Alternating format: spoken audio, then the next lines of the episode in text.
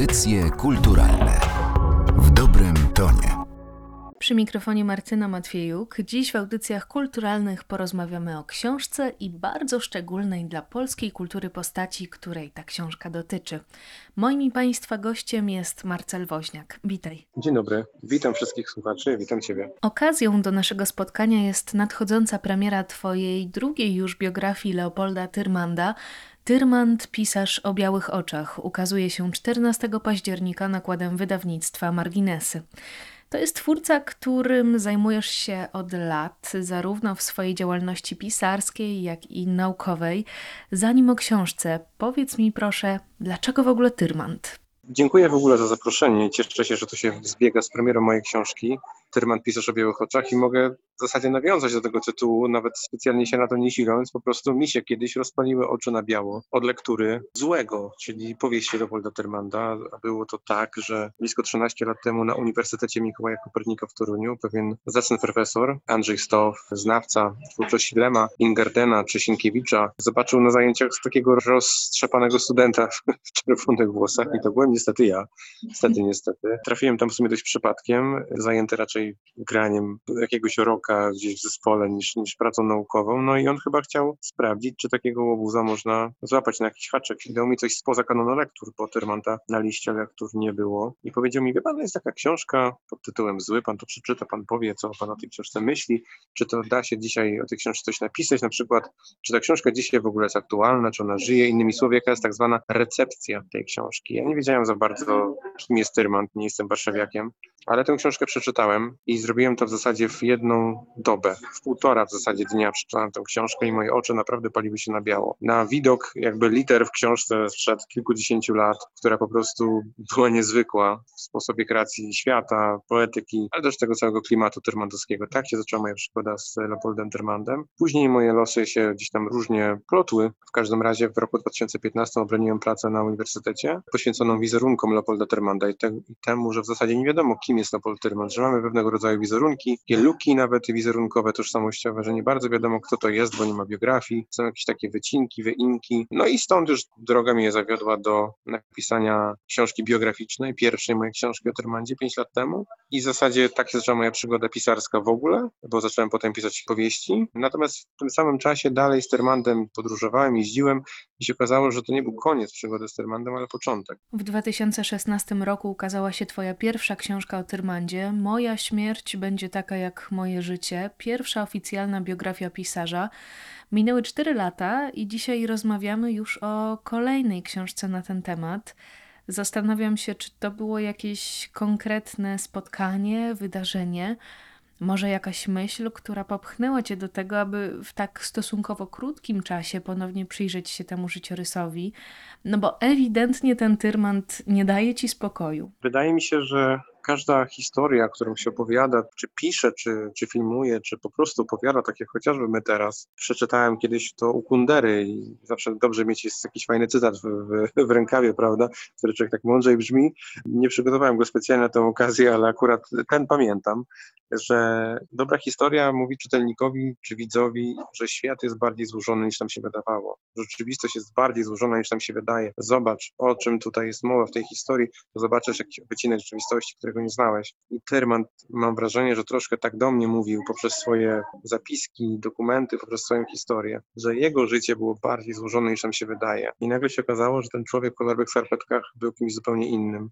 Ja pisząc pierwszą książkę już miałem takie nieodparte wrażenie wielkiej niesprawiedliwości, jakiego spotkała dziejowej. Broń Boże, nie mam tu na myśli jakiegoś paliwa patriotyczno-politycznego w tej opowieści. Po prostu, no wiesz co, no jak się spojrzy nawet na teraz na taką zwaną topkę książek, no to tam w tej topce jest, pięć książek o Agnieszce Osieckiej czy Marku Płasce i kolejne kopy książek na ich temat powstały. O Termandzie książek powstało kilka i żadna z nich tak naprawdę nie dotykała istoty problemu. I po prostu poznając historię Termanda zdają sobie sprawę, że wiele o nim jeszcze nie opowiedziano, bo jeśli ktoś zostaje ocenzurowany, a później znika fizycznie z rzeczywistości, wyjeżdżając gdzieś tam za granicę, mijają dekady, później człowiek umiera, no to co my właściwie o nim wiemy? Jeśli ten człowiek nie tworzył przez 10, 20, 40, 50 lat w Polsce, nie miał setek tysięcy znajomych, przyjaciół, widzów, czytelników, którzy by o nim opowiedzieli, to zostają nam jakieś historie, jakieś takie odpryski.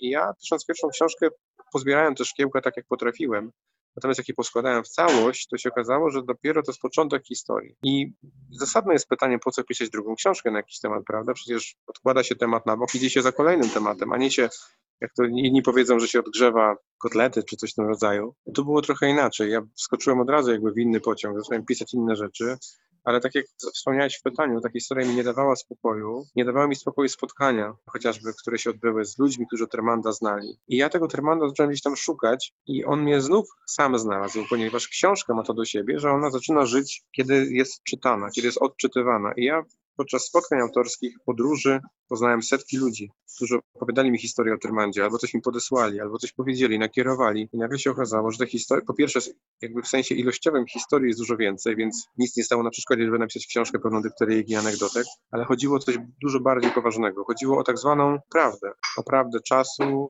prawdę historyczną, o prawdę literacką. Wiesz, wydaje mi się, takie mam odczucie po lekturze tej książki, że bardzo głęboko udało ci się wejść jako reporterowi do tego świata wokół Tyrmanda. I te spotkania, o których wspomniałeś, też bardzo ciekawie opowiedziane są na stronnicach książki. Bardzo podobał mi się ten moment, w którym wspomniałeś, że doprowadziłeś do spotkania Matthew Tyrmanda i Marii Konwickiej, czyli potomków Leopolda Tyrmanda i Tadeusza Konwickiego, dwóch myślicieli, których ścieżki niegdyś się przecinały. No rzeczywiście ta twoja, nazwijmy to, więź z Tyrmandem stworzyła taką szeroką siatkę powiązań i doprowadziła cię do wielu osób. Czy mógłbyś się podzielić jakimś szczególnym spotkaniem, do którego doszło podczas prac nad tą książką? Ojej, no przyznam szczerze, że że dziękuję przede wszystkim za takie słowa, że faktycznie to w tej książce znalazło odbicie, to się bardzo cieszę. No wydaje mi się, że starałem się opisać właśnie te historii, które faktycznie byłyby najważniejsze. Na pewno mogę powiedzieć o panu Jerzym Przyździeckim, to jest pisarz, nestor polskiej literatury, mieszkający obecnie na, na Solcu w Warszawie. Człowiek, któremu Tyrmand w zasadzie uratował życie, ale i sam Jerzy Przyździecki był człowiekiem, który rzucił jakby wyzwanie komunizmowi. Pewnego razu w Warszawie podczas spektaklu Porgien Bez musicalu w 1956 roku e, poproszony przez, e, proszę mi wierzyć, prezydenta Stanów Zjednoczonych Dwighta Eisenhowera napisał przemówienie w imieniu Eisenhowera potępiające komunizm. Eisenhower zadzwonił do Przyździeckiego, powiedział, pan napisze krytyczne słowa o komunizmie, i pan ci podpisze, że to ja powiedziałem, żeby panu nic nie zrobili. Ale stało się tak dlatego, że Jerzy Przeździecki pracował po wojnie w ambasadzie amerykańskiej, był tłumaczem, miał kontakty i Amerykanie uznali, że premiera takiego musicala jak Porgy Best to jest dobry moment, no zwłaszcza w trakcie tak zwanej odwilży politycznej, żeby taką manifestację zrobić. I, I, ten człowiek opowiada mi o tym, jakby to było wczoraj. A potem opowiada mi, pan chciał o Termandzie rozmawiać, mówi, to ja panu opowiem. I opowiada mi o tym, jak, jak wyszedł pobity przez służby pod koniec lat 40. gdzieś tam w Warszawie, cały zakrwawiony bez zębów, ze złamanym nosem. Wszyscy ludzie schodzili mu z drogi, bo się go bali. Bali się mu pomóc ta obojętność, to jedenaste przykazanie, żeby nie być obojętnym, no to ludzie byli obojętni, oprócz jednego człowieka. Jak przez dziecki zobaczył go, to był przekonany, że facet go zaraz pobije albo ukradnie. A ten człowiek go wziął pod rękę, zaprowadził do hotelu, obmył, nakarmił, przebrał, umył i to był Tyrman obcy facet, po prostu mu pomógł. I Jerzy Przeziecki płakał, mówiąc o tym. Jakby nie chcę tu, broń Boże, Państwa nabierać na łzową historię o, o, starszym człowieku, który wzruszał się prawda, podczas opowieści, bo można byłoby w taką stronę pójść tej historii, jakie to przeżycie, prawda, wspominać z kimś jego młodość. To po prostu prawdziwa historia i prawdziwe emocje prawdziwego człowieka, który trzymał sobie bardzo długo i którymi się ze mną podzielił. I ja czułem, że to jest duży zaszczyt, duża odpowiedzialność móc tę historię gdzieś tam przekazać dalej. Podobnie było, tutaj mogę połączyć to pytanie z poprzednim, czyli pytanie na temat powtórnego zgłębienia biografii. Ja spotkałem się z córką Termanda i z jego trzecią małżonką Termanda, Aldową po nim kilka lat temu i spotkałem się teraz. I nagle się okazało, że tak jak Lew Tolstoj pisał, że najlepszą odpowiedzią na wszystko jest czas i cierpliwość, tak to się stało w przypadku historii. Nie zdarzyło się, żeby ktoś po trzech latach wrócił do nich i zadał im podobne pytania. Nagle się okazało, że oni przemyśleli te pytania, że te pytania z nimi zostały, że o nich rozmawiali. I przyjechałem po kilku latach, żeby się z nimi spotkać i oni powiedzieli mi coś zupełnie innego, bo to po prostu dał czas. Mianowicie szczerość, otwartość, zaufanie. Na przykład okazało się, że prawdy o Leopoldzie Termandzie niekoniecznie mogłem się dokopać czy dociec do niej, przyjeżdżając na kilka dni gdzieś tam do, do kogoś na wywiad. Prawda to jest coś, co się obiera jak cebulę. I ktoś, zobaczywszy moje starania przez lata na rzecz popularyzowania twórczości Tyrmanda, na rzecz jakiejś tam cudzysłowie, znów niech, niech te górnolotnie zabrzmieć, ale jakiejś takiej jakby obrony czy, czy oddania sprawiedliwości dziejowej Tyrmandowi, ktoś poświęcił swój czas, żeby przejrzeć archiwa, przeczytać swoją korespondencję, przypomnieć sobie coś. I kiedy spotkałem się po trzech latach z Marilyn Tyrmand i z Rebeką Tyrmand, no to nagle się okazało, że są zupełnie inni ludzie, to znaczy ci sami, ale mówiący w inny sposób. Zaproszenie i wspólna podróż chociażby na cmentarz, żeby odwiedzić grób, gdzie Marilyn nie tylko zabrała nas tam, ale przygotowała nawet specjalną modlitwę, o której przygotowanie poprosiła zaprzyjaźnioną osobę, żeby napisała taki specjalny jakby poemat na cześć y, Tyrmanda, który mogliśmy przeczytać właśnie tego dnia, 2 czy 3 października chyba rok temu. I to było coś magicznego i wyjątkowego w tym spotkaniu. I wiele było takich historii, w zasadzie każda rozmowa, którą opisuję w tej książce, to jest taka emocjonalna historia, bo ktoś po czasie odkrywa swoją prawdę, zdradza jakąś tam swoją prawdę na temat Tyrmanda, ale też na temat tego wszystkiego, co się wokół niego dzieje, bo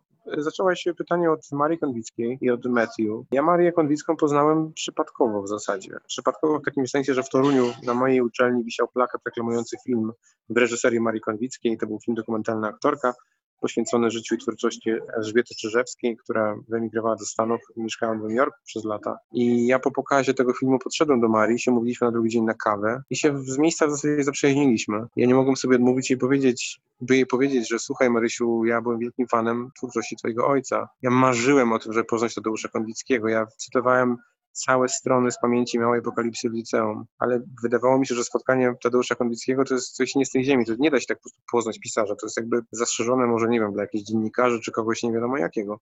Na co ona powiedziała, wiesz, gdyby ktoś powiedział mi wtedy, że chce poznać mojego ojca, ja bym mu to przekazała, to on by się, nawet nie wiesz, jakby się ucieszył. On by zrobił wszystko, żeby porozmawiać. Niechętnie udzielał wywiadów, natomiast porozmawiać o literaturze, o książkach zawsze. On codziennie chodził tą samą ścieżką, tą samą trasą przez, przez ten swój fantastyczny nowy świat, do tych samych kawiarni, tych samych miejsc. Spóźniłeś się o kilka miesięcy, powiedziała. To była taka podróż reporterska przez życie nie tylko Tyrmanda czy moje, ale też przez życie innych ludzi. Bardzo wzruszająca, czasami bolesna i trudna, dlatego że jednak trzeba te emocje oddzielić od faktów i trzeba do tej prawdy zawsze gdzieś tam zmierzać. Mam nadzieję, że udało mi się to tak zrobić, że czytelnicy jakby uwierzą w to, co piszę i zobaczą to tak, jak ja, jak ja to widziałem. Rzeczywiście na kartach książki pojawia się wiele wspomnień różnych osób, które towarzyszyły Tyrmandowi w różnych momentach jego życia. Zresztą jego historia jest y, bardzo burzliwa, wielowątkowa i, i wielobarwna. Jakiego Tyrmanda ty widzisz najczęściej? Czy apostoła jazzu, czy pisarza miotającego się w opresyjnym systemie, czy może dojrzałego, ustatkowanego myśliciela już z tych czasów amerykańskich? Jaki Tyrmand jest ci najbliższy? No, ten najprawdziwszy, to znaczy dla mnie Tyrmand jest, oczywiście znów mogę zaryzykować tezę, z którą się Państwo nie zgodzą, bo każdy ma swojego Tyrmanda. Ja pomimo tego, że jestem biografem, no jednak też koniec końców jestem w jakiś sposób subiektywny. Ten Tyrmand, który mi jest najbliższy, to jest ten Tyrmand optymista, Tyrmand samotnik, Tyrmand marzyciel, Tyrmand, który zamyka oczy przed snami, marzy o tym, że kiedyś będzie wielkim pisarzem, Tyrmand, który marzy o tym, że kiedyś wyjedzie z, z domu rodzinnego i zobaczy cały świat. Jest Tyrmand, który zamyka oczy, będąc w obozie pracy, gdzieś tam na pryczy śpiąc i marzy marzy o Warszawie zamyka oczy pustym żołądkiem, bo jest głodny i marzy o, o wolności, o wielkiej literaturze. Cofa się wspomnieniami do czasów, kiedy był zakochany i szczęśliwy.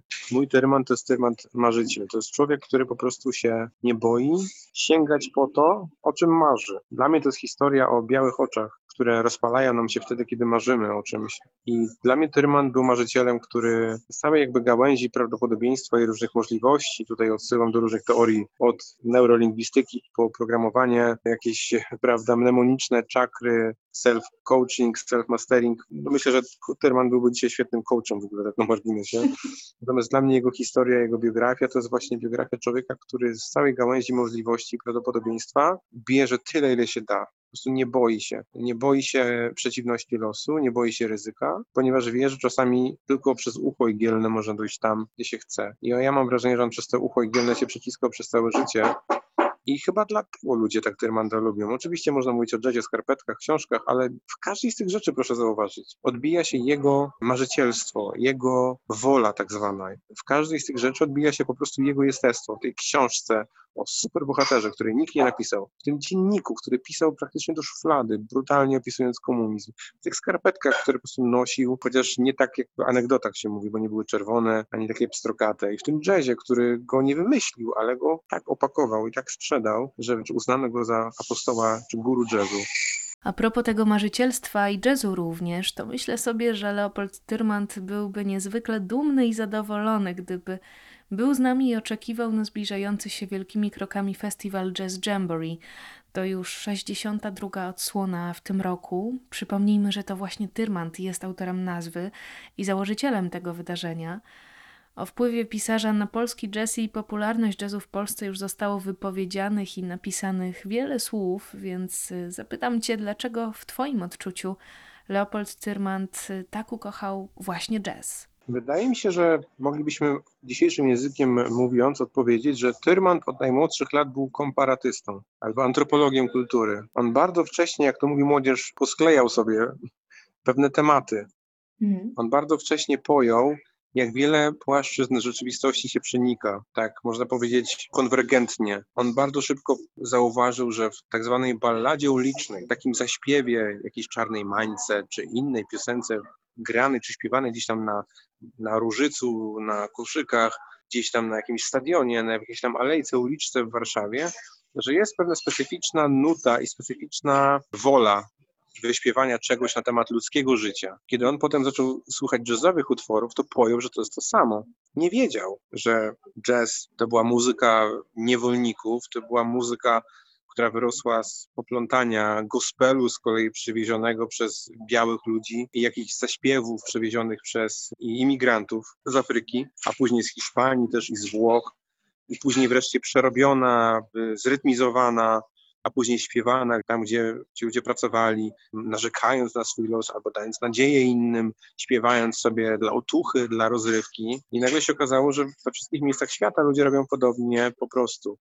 I on pewnie nie mógł o tym wiedzieć, a potem nagle się okazało, że tak właśnie jest. To był człowiek niezwykle ciekawski, po prostu, niezwykle ciekawski świata. I nagle się okazało, że w tamtych czasach, w latach 30., jazz był czymś niezwykle nowatorskim, nowoczesnym, wolnościowym i po prostu czymś, co wykracza poza gatunki, poza ramy myślenia o muzyce. I on ten jazz usłyszał gdzieś tam sobie w, w radiu, na stadionie Legii, gdzieś tam z kolegami się kąpiąc w wakacje, bo w tamtych czasach to się nie jechało na wakacje, tylko zostawało w Warszawie, żeby chodzić na Legię, bo to było po prostu najważniejsze miejsce kulturalne wtedy na mapie Warszawy. A potem, kiedy pojechał do Paryża, to zobaczył, że to nie tylko on tak ma, że w tej stolicy kultury i muzyki świata ten jazz wprawia w pulsację aż wieży Eiffla tak naprawdę.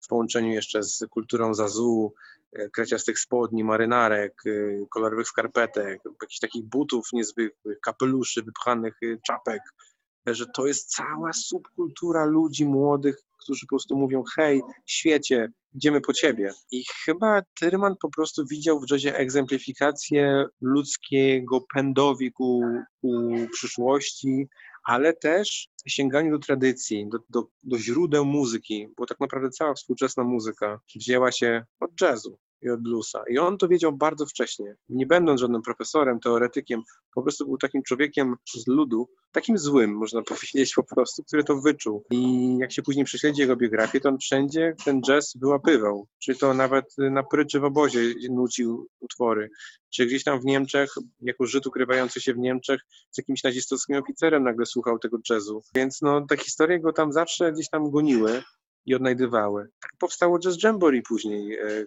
którego nazwy on wymyślił, chociaż potem były teorie, czy on to gdzieś przeczytał może wcześniej i zostało mu to w głowie, czy wymyślił to jakby etymologicznie od podstaw. No ogólnie chodziło o taki, taki świergot, można powiedzieć. Jazz, czyli taka e, świergoczące, rozmawiające ze sobą instrumenty, coś w tym rodzaju. I tak naprawdę w zasadzie mam teraz 62. rocznicę Jazz Jamboree, ale w sumie to będzie 64. rocznica festiwalu jazzowego, ponieważ najpierw był Sopot 56 i Sopot 57, a potem festiwal przeniósł się do Warszawy, już pod nazwą Jazz Jamboree był kontynuowany, a z kolei pierwsze koncerty jazzowe to były jeszcze na 40. I faktycznie, kiedy nagle poskłada się to, co mówiłem o Tyrmandzie, to nagle się okaże, że on przyjeżdża po wojnie do Polski, opowiada o tym ludziom, o tym, czym jest jam session, że widział w Paryżu, w Wilnie, we Frankfurcie, w Koblencji, w Oslo, jam session widział, że mamy tam konferencjera, scenografię, że ludzie grają po prostu sobie solówki, improwizują, że ludzie tańczą, skaczą, że jakiś tam program artystyczny wokół tego jest zbudowany, że w ogóle już zapominamy o tym starym jazzie, że idzie nowy jazz też, zmieniamy się, bebop jakiś, tu swing, tu Dixieland, modern jazz, wszystko się miesza. I ci ludzie w Warszawie, w Łodzi, w tych dużych ośrodkach muzycznych w Krakowie słuchali Tyrmanda jak wyroczni, chociaż nie zawsze wiedzieli o co mu chodzi, bo on był jednak też teoretykiem, a oni po prostu chcieli grać. Natomiast to całe pokolenie, jak Andrzej Trzaskowski, Duduś Matuszkiewicz, Krzysztof Komeda-Trzciński, Kurlewicz, Ptaszyn Wróblewski, Wojtek Karolak, to byli ludzie, dla których Tyrman był guru. To są ich słowa, on był dla nich guru jazzu. I do dzisiaj tak naprawdę, jak się rozmawia o jazzie, to zawsze musi paść nazwisko Leopolda Tyrmanda. No nie wiem, pierwsi ludzie z brzegu, jacy przychodzą mi do głowy. Wojciech Karolak, który Tyrmanda znał i Tyrmand kiedyś sam powiedział, że go usynawia, jak usłyszał jak gra. Kirek Wrona, znany Państwu na pewno prezenter muzyczny, DJ i znawca muzyki, uwielbia Tyrmanda. On ze złym chodził po Warszawie po prostu od kamienicy do kamienicy śladami bohaterów. Czy pan Paweł Brodowski, redaktor naczelny Jazz Forum, też wielki fan i znawca e, Tyrmanda. Tyrmand rozpala białe, na biało oczy do dzisiaj także jazzmenom, jako ten człowiek, który może nie był największym muzykiem, bo nie był muzykiem, ale był tym, który pokazał, jak to można robić, jak można mówić o muzyce, jak można ją, nie chcę powiedzieć produkować, bo to jest takie współczesne słowo, ale tworzyć i opakowywać w formie jakiegoś gotowego, całościowego konceptu, występu, festiwalu. On był pierwszym, który po prostu widział, że tak można zrobić i to jest przedziwne, że pisarz przecież, prawda, o którym mówimy, jednocześnie w jakimś innym środowisku zawodowym zupełnie inną figurę pełni przez tyle lat, aż do dzisiaj. Historia twojego bardzo ciekawego spotkania z Pawłem Brodowskim też jest do znalezienia w książce, która w ogóle pełna jest intrygujących wątków i interesujących subtelności związanych z pisarzem, ale może nie zdradzając za wiele, pozostawimy tę przyjemność przyszłym czytelnikom. Na zakończenie zapytam Cię pytaniem, które stawiasz w jednym z ostatnich rozdziałów. Czy Tyrmand był geniuszem? Tak, myślę, że był. Myślę, że był, natomiast też myślę, że warto sięgnąć do tego rozdziału po to, żeby dowiedzieć się, czym tkwi w ogóle istota geniuszu. Ja tam przytaczam innego polskiego geniusza, Ludwika Fleka, wybitny twórca, którego dzieła po latach tak naprawdę zostały dopiero odkryte.